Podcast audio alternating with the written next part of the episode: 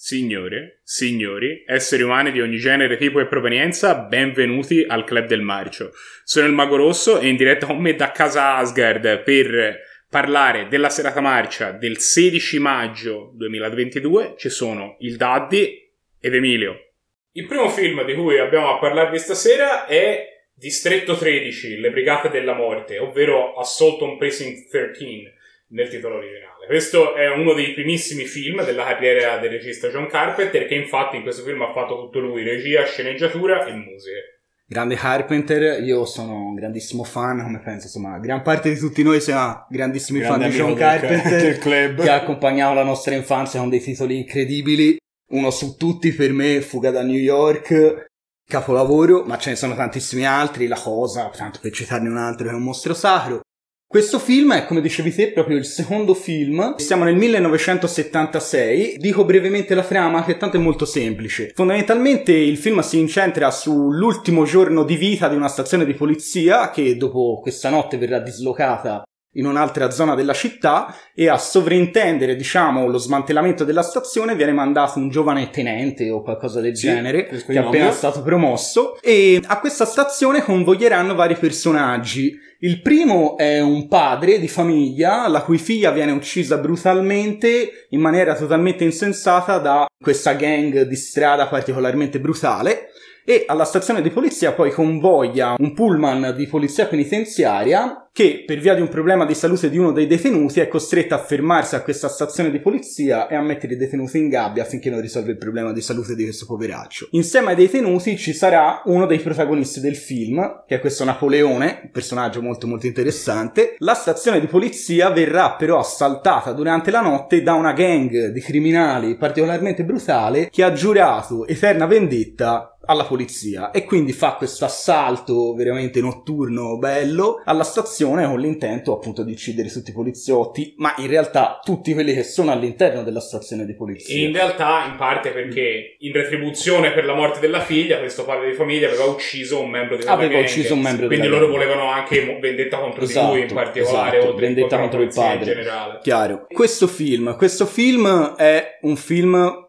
cult, universalmente riconosciuto veramente come un gran film, ma perché? Intanto mh, ho notato che tante recensioni anche su YouTube, ma anche tante recensioni di mh, dizionari di cinema si concentrano tanto sul fatto che Carpenter riprende alcuni temi, alcuni topos da altri film, soprattutto dai western, come il tema dell'assedio, che riprende da Un dollaro d'onore, Esatto. un dollaro d'onore con John Wayne, mi Sì. sembra. Allora, non l'abbiamo visto al club, il Gelli però, infatti è un peccato che non ci sia, perché Sì, lui sì, è un grande fan. Avevamo parlato anche di questo film di, di E- quando si parlò di Wrong Turn in un vecchio pazzesco, che però è un filmaccio e non ha niente a da che questo fare. film, da questo western, riprende appunto il tema dell'assedio che è tipico dei film western e riprende anche delle tematiche, questo è interessante, da mm, La notte dei morti viventi, soprattutto per quanto riguarda il fatto che sia tutto molto claustrofobico, molto all'interno con questo gruppo di sconosciuti che combatte contro un nemico comune e pur non conoscendosi si unisce contro una minaccia esterna. Ma mi viene da dire che tanti, sì, parlano di tutti questi temi che vengono presi da Carpenter, ma spesso mi sembra che non venga citata la cosa veramente importante, che Carpenter con questo film dà veramente vita a un filone, che sarà un filone fortunatissimo negli anni 70 e negli anni 80.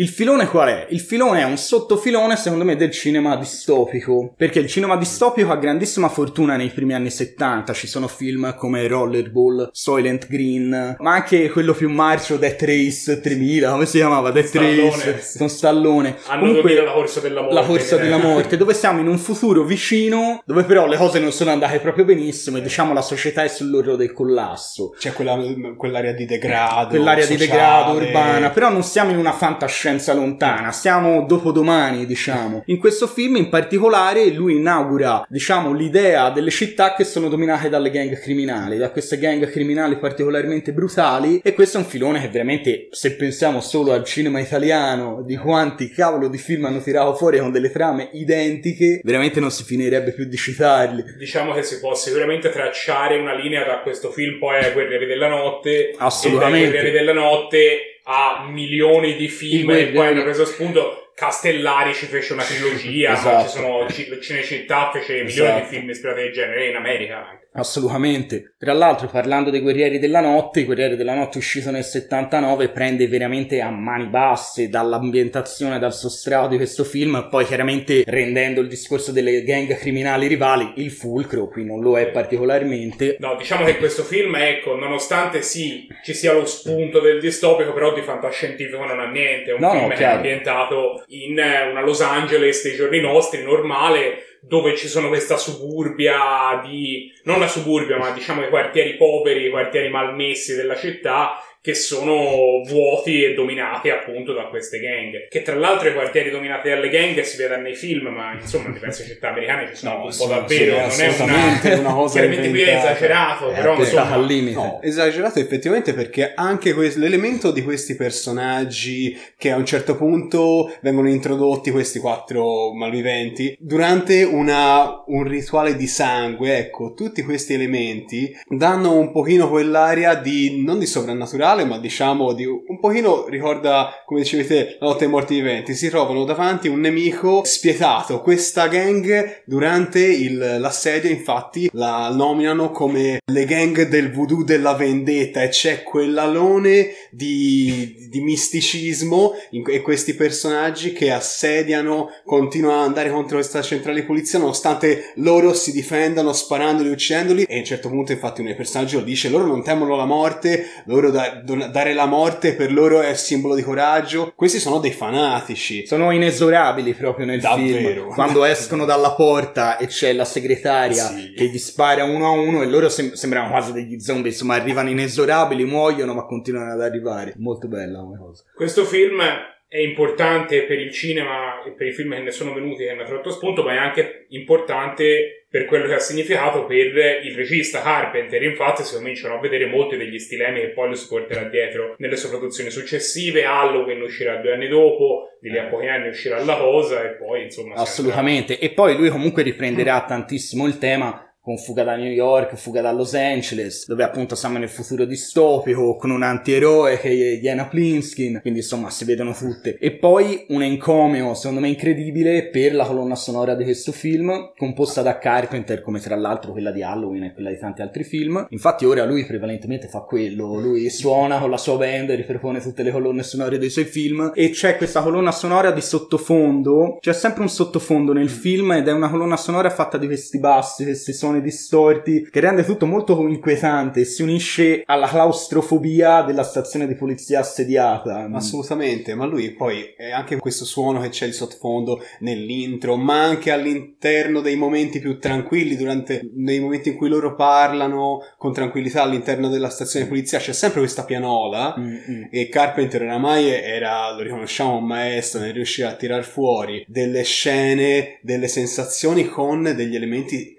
estremamente semplici, come può essere quello della pianola, come può essere anche la scena, non se ne è parlato, ma la scena quella del furgone dei gelati, che è una scena che infatti si sarà nominata, si sarà meritata la nomination, scena madre, in cui l'elemento del furgone dei gelati, l'elemento della bambina che vuole il gelato si contrappongono a questo sfondo di una città deserta, dalle strade vuote, senza persone, senza macchine e con questa vegetazione secca e subito lì noti che c'è qualcosa che non torna, ecco. E di lì a poco assisteremo infatti all'omicidio di questa bambina, dove lei tenendo in mano questo gelato alla vaniglia, uno dei malviventi le punta senza esitazione la pistola contro, le spara e il sangue va a macchiare questo gelato bianco di rosso. È una scena Una scena potente. potentissima, anche lì accompagnata da un bel sottofondo E musicale. tra l'altro è una delle scene che ha dato più problemi a Carpenter proprio negli Stati Uniti quando uscì il film ci fu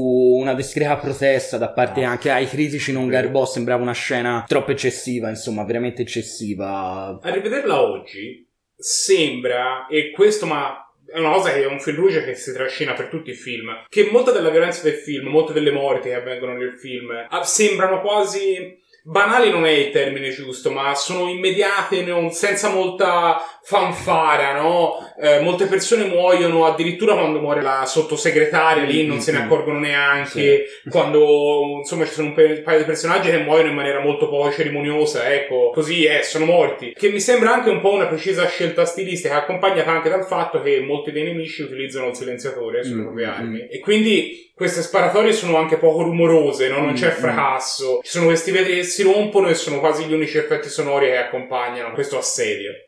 Sì, sì, è vero, è molto, è molto straniante come situazione l'assedio rispetto a tanti film western, anche se ne parlava prima, dove è tutto un sparare qua e là, tirare dinamite. Qui è molto più silenzioso, è molto più claustrofobico, molto più raccolto. E ci sono anche delle belle scene di massa quando i- alla fine tutti i balordi entrano all'interno e loro si difendono. Si barriano. Cioè, si barricano, si difendono con questa specie di porta e scoppia questo combattimento all'arma bianca che è estremamente brutale come scena, estremamente pesante, molto bello. Anche se secondo me quella scena finale lì è forse una delle cose che mi sono. Proprio gli ultimi momenti della scena sono forse una delle cose che mi sono piaciute meno del film. Perché loro in- si inventano queste escamotage di risolvere la cosa con un'esplosione e di proteggersi dalle schegge che sarebbero volate fuori riparandosi da questa porta. Però l'esplosione eh, non è fatta bene, è un po' sto minicicciolo. Purtroppo sì, insomma, il film è povero, i fondi non c'erano, però quello secondo me è un po' un Bisogna problema che- contare che il film è stato fatto con un budget di 100.000 dollari, è stato il primo film con un budget reale dato a Carpenter, girato in una ventina di giorni. Infatti anche gli attori, sì, sicuramente erano dei professionisti, ma non dei nomi particolarmente importanti dell'epoca. E appunto anche gli effetti speciali, diciamo, non ci sono effetti speciali all'interno del film a parte l'esplosione che si è molto in sordina, ma penso più per un problema Sì, reale sì, di budget che Cioè, Diciamo che fino a quel momento il film era stato molto bravo a non fartela vedere Sì, sì, sì, sì, sì. fondi e questo stacco un po' estraniante perché lì un po' si nota. Ci ho detto non voglio perdere No. tanto tempo a dire delle cose che non ci, non ci sono piaciute. Parliamo invece delle cose che ci hanno entusiasmato parlando delle nomination che questo film si è preso. Allora, introduco io le nomination. Questo film si, allora, si prende, come dicevamo prima, una nomination come miglior scena per la scena della- dell'uccisione della bambina vicino al furgone dei gelati. Poi si prende anche la nomination come miglior film d'azione, ci sta, tutta, e come, come miglior regia, qui si premia la meritatissima regia di un maestro del cinema del genere. E in ultimo, premiando sempre in realtà in regia, perché le ha fatte lui, premiamo anche con una nomination la colonna sonora, anche qui come dicevamo all'inizio, ad opera sempre del regista. Se una persona avesse particolarmente apprezzato Le Brigate della Morte, dove potrebbe andare a trovare film simili? Ci sentiamo di consigliare 1990 I Guerrieri del Bronze per la regia di Castellari, grande amico del club. Veramente uno dei capolavori del post-apocalittico italiano con questa New York anche qui dominata dalle gang, un grande classico che consigliamo. Castellari ne girò tre a stretto giro di film post-apocalittici, questo è il primo, È abbiamo il deciso primo consigliarlo, però sono tutti e tre molto godibili, quindi insomma peccateveli tutti se ci avete occasione. Il voto che il Club del Marcio ha deciso di dare a questo film è un bell'otto, pieno, meritato. Questo è un film che insomma setta un po' la scena per quello che sarà poi il Carpenter degli anni a venire, la sua prima produzione vera, si vedono molti degli stilemi che lui farà vedere nei film in futuro. Va premiato il fatto che comunque sì, aveva fatto tutto lui, aveva fatto il film, aveva la regia, aveva fatto la sceneggiatura, aveva fatto le musiche e comunque il film, insomma, per il budget che ha è incredibile, Sì. ci sono molte di scene molto forti e anche per l'epoca era quasi visionario. Ecco, Ma si vogliamo. merita l'essere diventato un vero e proprio cult e un capostipite di, di un filone molto fortunato. Il secondo film che abbiamo visto lunedì scorso è stato Maximum Risk. Questo è un film d'azione del 96, siamo negli anni 90 e c'è un grande protagonista degli anni 90 come Jean-Claude Van Damme, qui sotto la regia di Ringo Lam. Sì, in questo film vediamo Jean-Claude Van Damme interpretare un'altra volta, sempre in un film con la regia di Ringo Lam, inspiegabilmente se stesso e il suo gemello. Qui ti devo correggere Vai. un attimino perché abbiamo visto Ringo Lam alle prese con, Con i gemelli. gemelli. L'anno Ah, scorso guardammo Twin Dragons, ma in quel caso i gemelli erano Jackie Chan. Vabbè, no, Mentre abbiamo visto Van Damme interpretare i gemelli, ma non c'era Ringo Lam, lì era, ma abbiamo visto Double Impact. Double anche Impact. un Eh, altro che bellino, film, però in realtà lui ha fatto eh, The Replicant, eh, que- che è sempre la regia di Ringo Lam con Jean-Claude Van Damme, dove Jean-Claude Van Damme non è il gemello di se stesso, ma è il clone di se stesso. qualcuno fermi Qualcuno, Van Damme. qualcuno fermi Ringo Lam. Van Damme non riesce a trattenersi dall'interpretare più di un personaggio all'interno di ogni Deve essere film. doppiamente nel film. E questa Van sarà la cosa più divertente di cui parleremo stasera. No, Insomma, praticamente che cosa succede in questo film? Mikhail è un agente della mafia russa che all'inizio del film muore a Nizza, a Nizza durante l'inseguimento. un poliziotto di Nizza, Alain, scopre che Michael in realtà era suo fratello gemello, di cui lui non sapeva nulla, erano separati alla nascita. E quindi volerà in America per investigare le circostanze della sua morte e i suoi legami con appunto la mafia russa. Scoprirà tutta una serie di doppi giochi che coinvolgono anche l'FBI.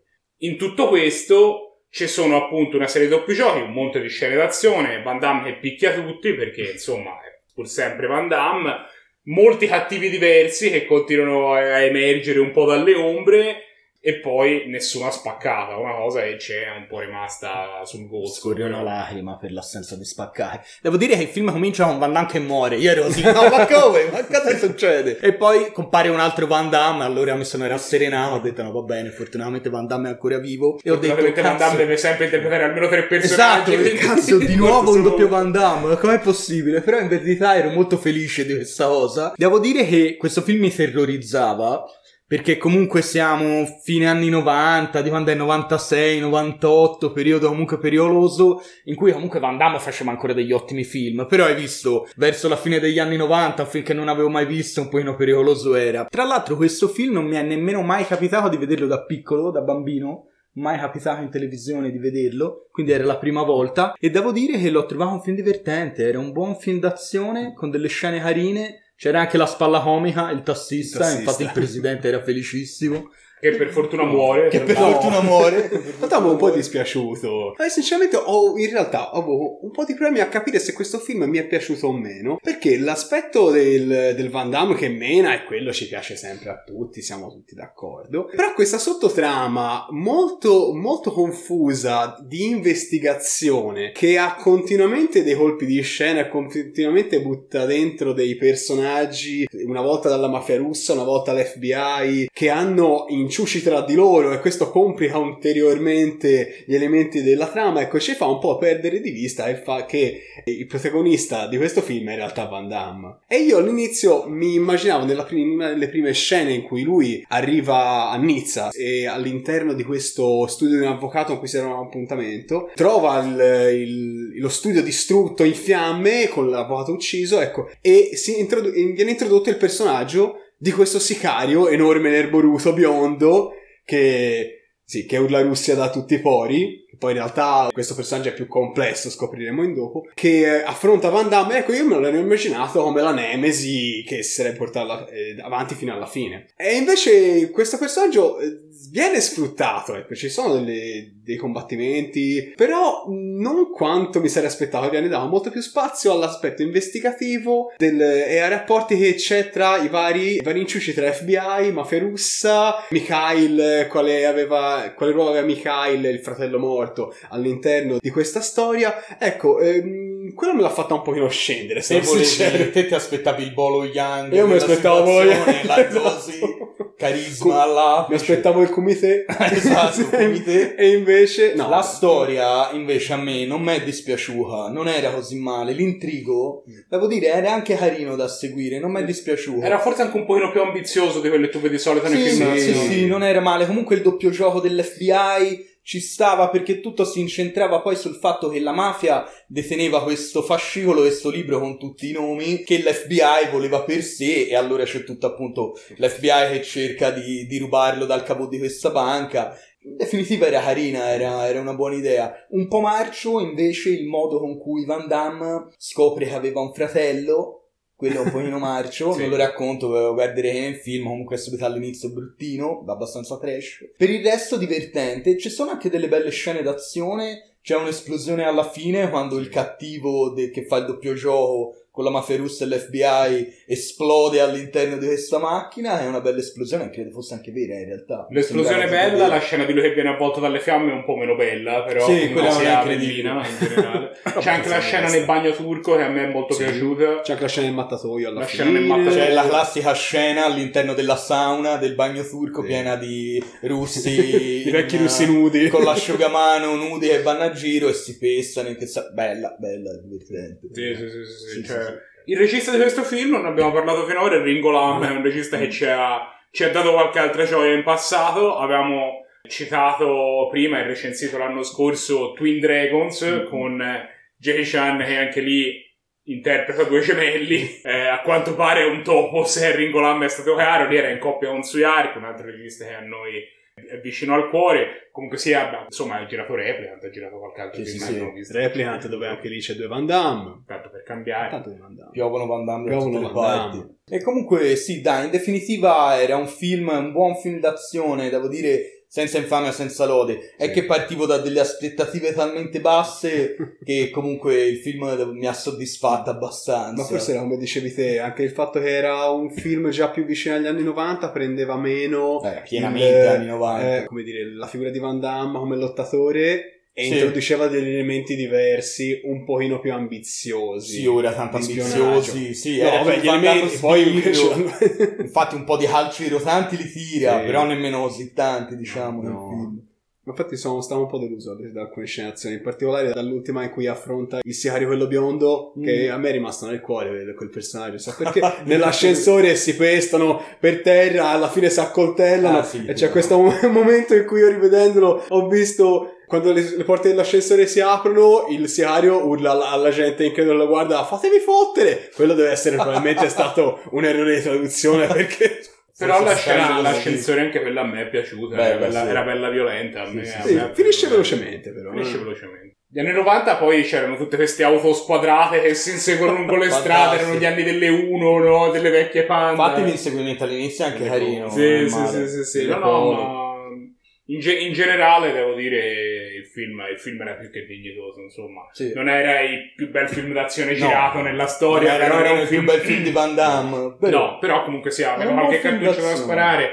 Infatti a noi, a noi, a noi grosso modo è piaciuto. In particolare cosa ci è piaciuto? Allora, in particolare abbiamo due nomination. Abbiamo miglior film d'azione. Quest'anno forse non ne abbiamo visti troppi incredibili. Questo era un buon film, se la meritava tutto. E poi abbiamo un premio pubertà per la compagna di Alain all'interno del film, che è Natasha Henstridge. Che anche lei se lo merita a mani basse. Sì, lei era un personaggio che praticamente era la vecchia amante di Mikhail, poi arriva Alen. Ah, e- ma sei uguale, ma meglio. Ma meglio. Se una persona volesse esplorare la carriera di Van Damme o magari la carriera di molti due Van Van Damme, allora, in quel caso andremo a consigliare Double Impact, che non è di regia di Ringo Lam, mi sembra di ricordare, però anche qua abbiamo notoriamente due Van Damme che menano quanto due Van Damme e quindi c'è E due Van super Damme sono notoriamente meglio che uno. No. Lì ma, c'era il ma Topos, peggio di tre, credo. C'era il Topos che c'era anche in parte in questo film, anche se è più abbozzato del fatto che uno è cresciuto nell'alta società, no? Mentre l'altro è cresciuto È nei passi marcio. fondi e quindi è più marcio. C'è una trama più- simile a Twin Dragon, infatti. Era una trama un po' Sì, simile a Twin Dragon, sorprendentemente sì. simile.